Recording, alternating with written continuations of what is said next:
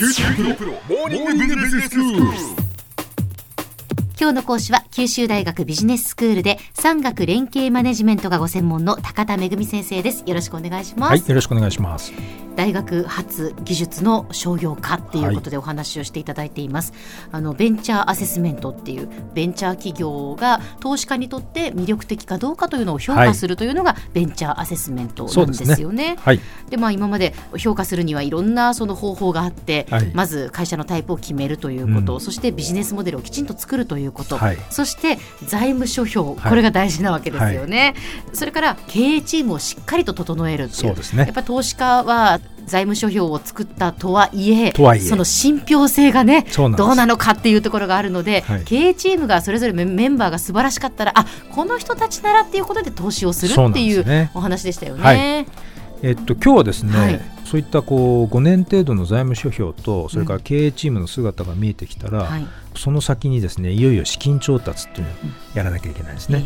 でその資金調達と資本政策についてお話ししたいと思います。はい。はい、資金調達っていうのは大きく2種類のお金がありまして、はい。一つは投資家から出資を受ける。はい。それから金融機関、まあ、銀行ですね。が融資をしてくれると、うん。これは一定期間以内に利息をつけて元本返してくださいね、はいはい。っていうのがルールですね。うん。でこの投資と融資の2つに分けられるわけですね。ええ。である程度もう早いタイミングで安定した売り上げが見えてるんだったら、うん。融資で賄うこともまあできなくはない。はいただ大学発の技術っていうのは、うん。もうこれは過去の実績もなかったり研究開発とか製品開発はお金もたくさんかかる。やっぱりハイリスクですね。そうですね。なかなかやっぱ金融機関がじゃあ融資するっていうことはないですよね。ええ。それはもう無理なので、うん。そうするとベンチャーキャピタルなどから投資を受けるということが必要になります。はい。でベンチャー企業がそういうベンチャーキャピタルから出資を受けるメリットなんですけど、あのまず融資と違って返済義務がない。であと2つ目はですねリスクが高くても将来の事業成長が期待できれば結構多額の資金を調達できると、うん。それから3つ目はこれ重要なんですけど経験豊富な投資家から経営とかビジネスのアドバイスを得られるというななるほど。ことなんですね。はい。で一方デメリットはですね、うん。高いリターンを求められると。うん。それから2つ目は出資の比率が高くなればなるほど、経営に対して口出しできるようになるわけですね。なあここは難しいところですね。そうなんです。下手をすると、はい。経営者の首をすげ替えるっていうような話も出てきかねないということですね。まあ、あとはあの3つ目として株主への情報開示とかですねそういう事務コストが増えるって言ってます、まあ、そういうデメリットはありますね。はいでベンチャーキャピタルっていうのはそういったこうハイリスクな投資をするために、あの投資基準の一つとしてハードルレートって呼ばれるワードがありまして、ええ。これはあの投資するかどうかの判断基準となるような期待される利回りのことなんですね。はい。このハードルレートっていうのを設定している場合が多いんですけど、ええ。あの特にシード期とかスタートアップ期っていうものすごく早いタイミングでベンチャーに投資をする段階ではですねそのハードルレートって50%とか100%とかって言われるわけですね。うん。投資した金額に対してで100%上乗せで戻ってくると。そうですか。はい。これはすごいですね。はい、でベンチャーキャピタルなど投資家から資金調達するにあたってはそうするとですね1株当たりいくらですかね？っていう株価を決めなきゃいけない、はいはい。でその株価かける株数でもってそれを投資家に渡して、えー資本を受け取るとはい。いうことになるわけで,、うん、でその企業価値をそうすると算定しなきゃいけないんですね。ええええ。その時にですね大学発技術に基づくベンチャーの場合は冒頭で申し上げたように財務諸表って仮説の塊だと。ええ。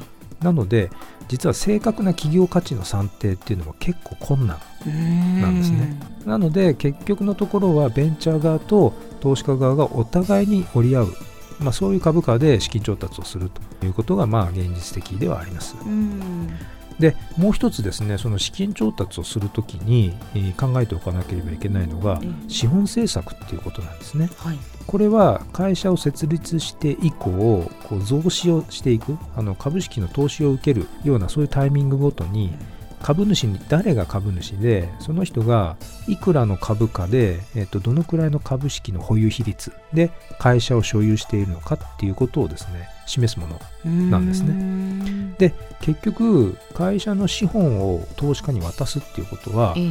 会社の経営権を切り売りするってことなんですね。はいはい。でですので例えば外部の投資家の保有比率がトータルで33.3%を超えれば、株主総会で例えば特別決議に対してえー、そういった33.3%以上持っている株主はですね拒否権が持てるようになるんですね。そのために資本政策っていうのを最初に考えておかなきゃいけないんですけど、うん、実は初めて起業するときにはですね創業メンバーで資本政策の経験がなくって、うん、その重要性をあんまり十分理解してないという恐れもあるんですね。そういうことあるでしょうね。はい、ですから創業5年程度の事業計画財務諸表資金調達。でそれに見合う資本政策っていうのをあらかじめやっぱ想定しておくってことが重要になります。はい、でここまで検討したところで、えー、このベンチャーアセスメントの一番最初の問いですね。会社のタイプあなたがやりたい会社っていうのはライフスタイル会社なんですか？M&A をできるような会社なんですか？それとも株式を上場する IPO タイプの会社なんですか？っていうことに戻るわけですね。それが本当にできるのか？戻るわけですね。そうなんです。戻ってもう一度当初の想定が実現可能なのか？っていうことを数字、あるいはその実現性を見ながら、やっぱり確認するということが必要になるわけです。で、こういった大学発の技術ベンチャーの場合は、まあ、テクノロジーマーケットフィット、会社のタイプ、ビジネスモデル、予想財務諸表、資金調達、資本政策、それから経営チーム、でその上で会社の出口として IPO を目指すのか M&A されるのかあるいはライフスタイルで終わるのかということ。これ全てがですね連動しているわけですね、はい、なのでベンチャーアセスメントではですねこの全体像を一通り描ききるっていうことが大事なわけです。でそれによって未来がある程度予測できるようになって経営チームのある種のこう心の準備ができるようになるわけですね。まあ、そういうことをやるのがテクノロジーアセスメントとプラスベンチャーアセスメント。でこれを教育で実践的に学ぶということが最近いろんなところで取り組まれているということです。はい。では先生今日のまとめをお願いします。はい、えー、大学発の技術ベンチャーの授業にまつわる全体像これを一通り描ききるっていうのはベンチャーの不確実性を下げて経営チームの心の準備を促す意味でとっても重要ですでそれを学ぶのがテクノロジーアセスメントそれからベンチャーアセスメントというものなんです。今日の講師は九州大学ビジネススクールで産学連携マネジメントがご専門の高田恵先生でした。どうもありがとうございました。はいありがとうございました